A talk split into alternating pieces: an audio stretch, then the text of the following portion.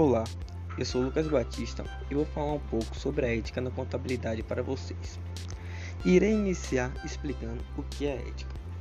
A ética está relacionada à ideia de caráter, designando os costumes e modo de ser de uma pessoa ou de um grupo de pessoas, determinando o que é certo ou o que é errado, e desempenha um papel fundamental na vida em sociedade, norteando os princípios e valores para que possa prosperar com justiça, harmonia, integridade e cooperação. E a ética está muito presente também nas profissões, sendo um conjunto de valores, normas e condutas que conduzem e conscientizam as atitudes e o comportamento de um profissional na organização, ajudando a construir relações de qualidade com colegas, chefes e subordinados, contribuindo assim para um bom funcionamento das rotinas de trabalho e para a formação de uma imagem positiva da instituição. E na contabilidade não é diferente.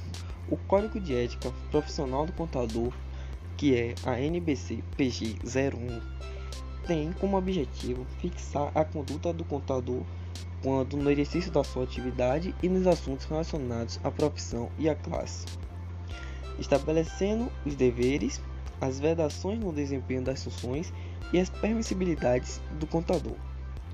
Determina também os elementos que devem ser considerados para determinar valores dos serviços contábeis e de como deve ocorrer a publicidade.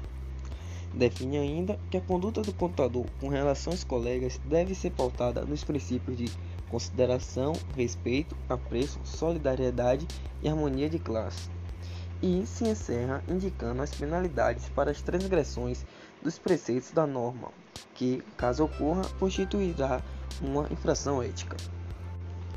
Portanto, a ética deve estar presente em todas as relações sociais, sejam elas pessoais ou profissionais, para que haja um equilíbrio e um bom funcionamento social, possibilitando que ninguém saia prejudicado.